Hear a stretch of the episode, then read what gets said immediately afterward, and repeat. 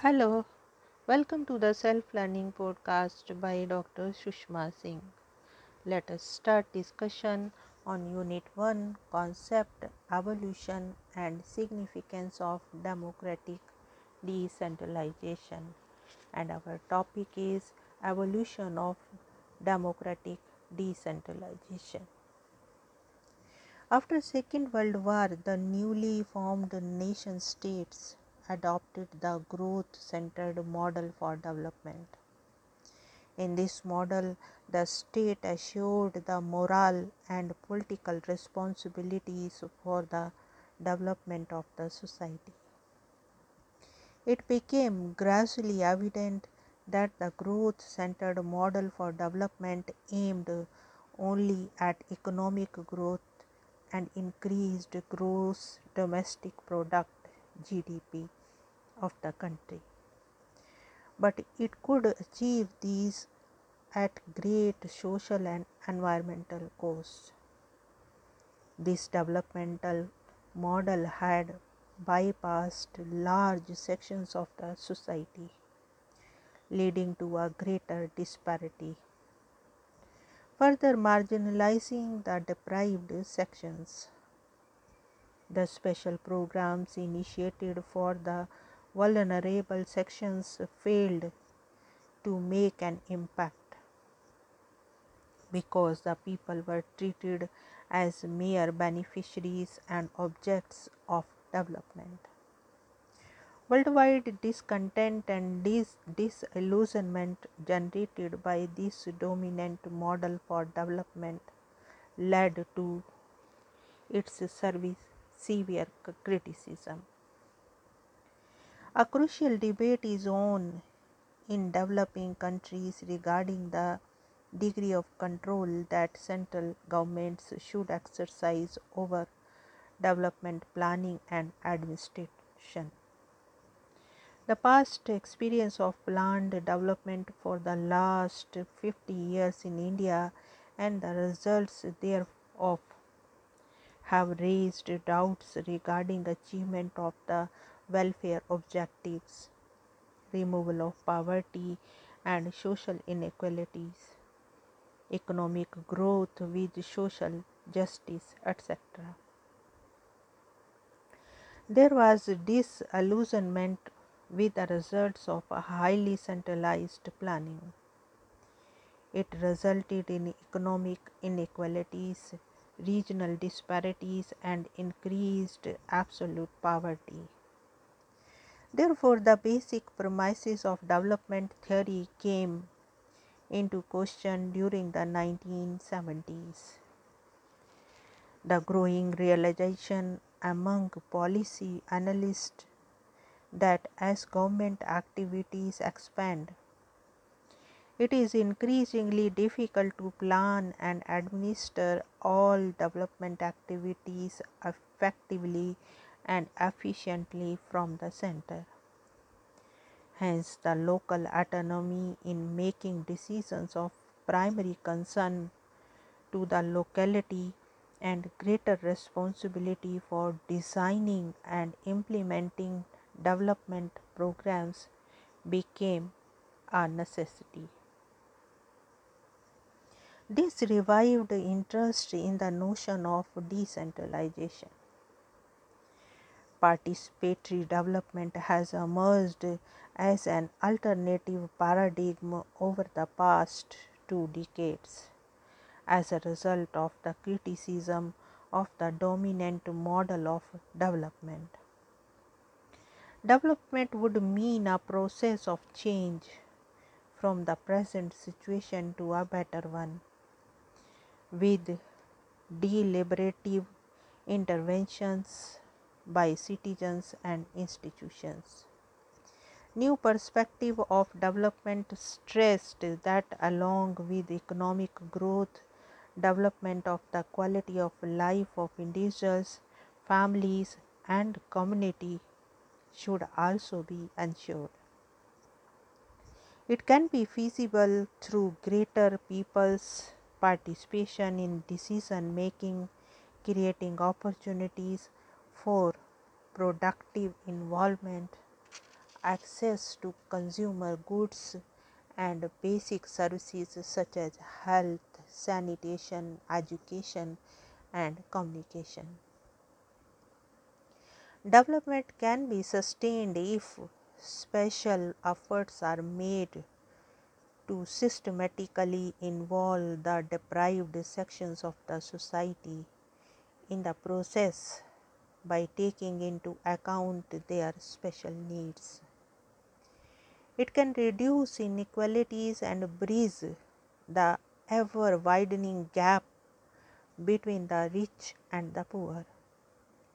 Participatory development strategy should also ensure that more people have access to and control over their resources. The alternative participatory development paradigm necessitates creation of pressure from the grassroots which can enable them to participate actively in planning, involve them in execution and monitoring and more equitably distribution of resources. People centered development model make people active in development process. Further, it is now realized that the upward shift of functions from the districts to the states and from the states to the union has not contributed either to the strengthening of the center or to making planning more effective. Indeed, it has had the opposite effect on both counts. The machinery of government has become excessively flabby and the center as well as in the states. Planning has become so out of touch with the ground level reality that is in danger of losing credibility. These developments have made political parties and scholars think in terms of reversing the upward trend, which ambiguously put means decentralizing functions from the union to the states and from the states to the sub-states level. In addition, everywhere the level of democracy has started a process towards mass politics. People are beginning to demand a say in the running of their own affairs. It is this more than the creeping decay of centralized governance that has impelled political parties to turn their attention toward the decentralized governance.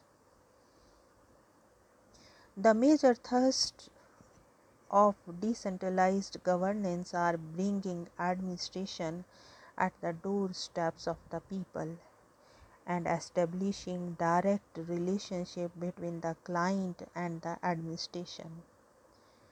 The local institutions, the private sectors and the civil society organizations all play an important role in decentralized governance. Post independence India adopted a democratic system of governance institutions of the democracy in India in fact began to grow during the colonial rule.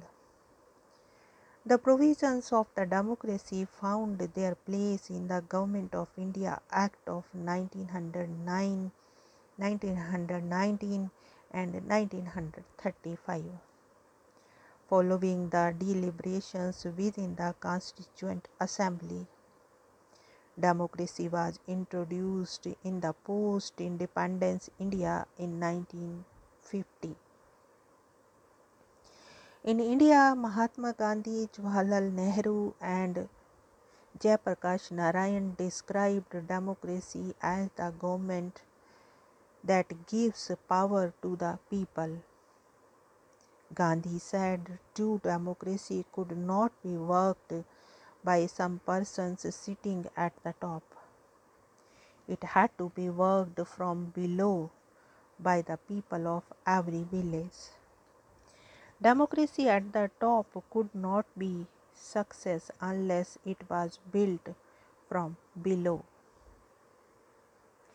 In India, the Panchayati Raj institutions can set an example for the world for the emulate in the matter of democratic decentralization. On the first point of decentralization, there are broadly three views.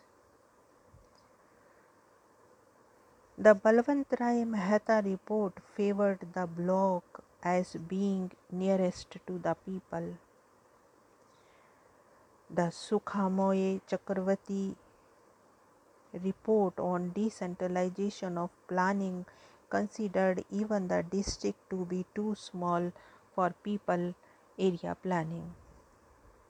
The Ashok Mehta report on the Panchayati Raj, however, categorically favored the district because historically it had been the pivot of local administration for centuries and also because the requisite expertise for planning and related purposes could be mustered at this level and not lower.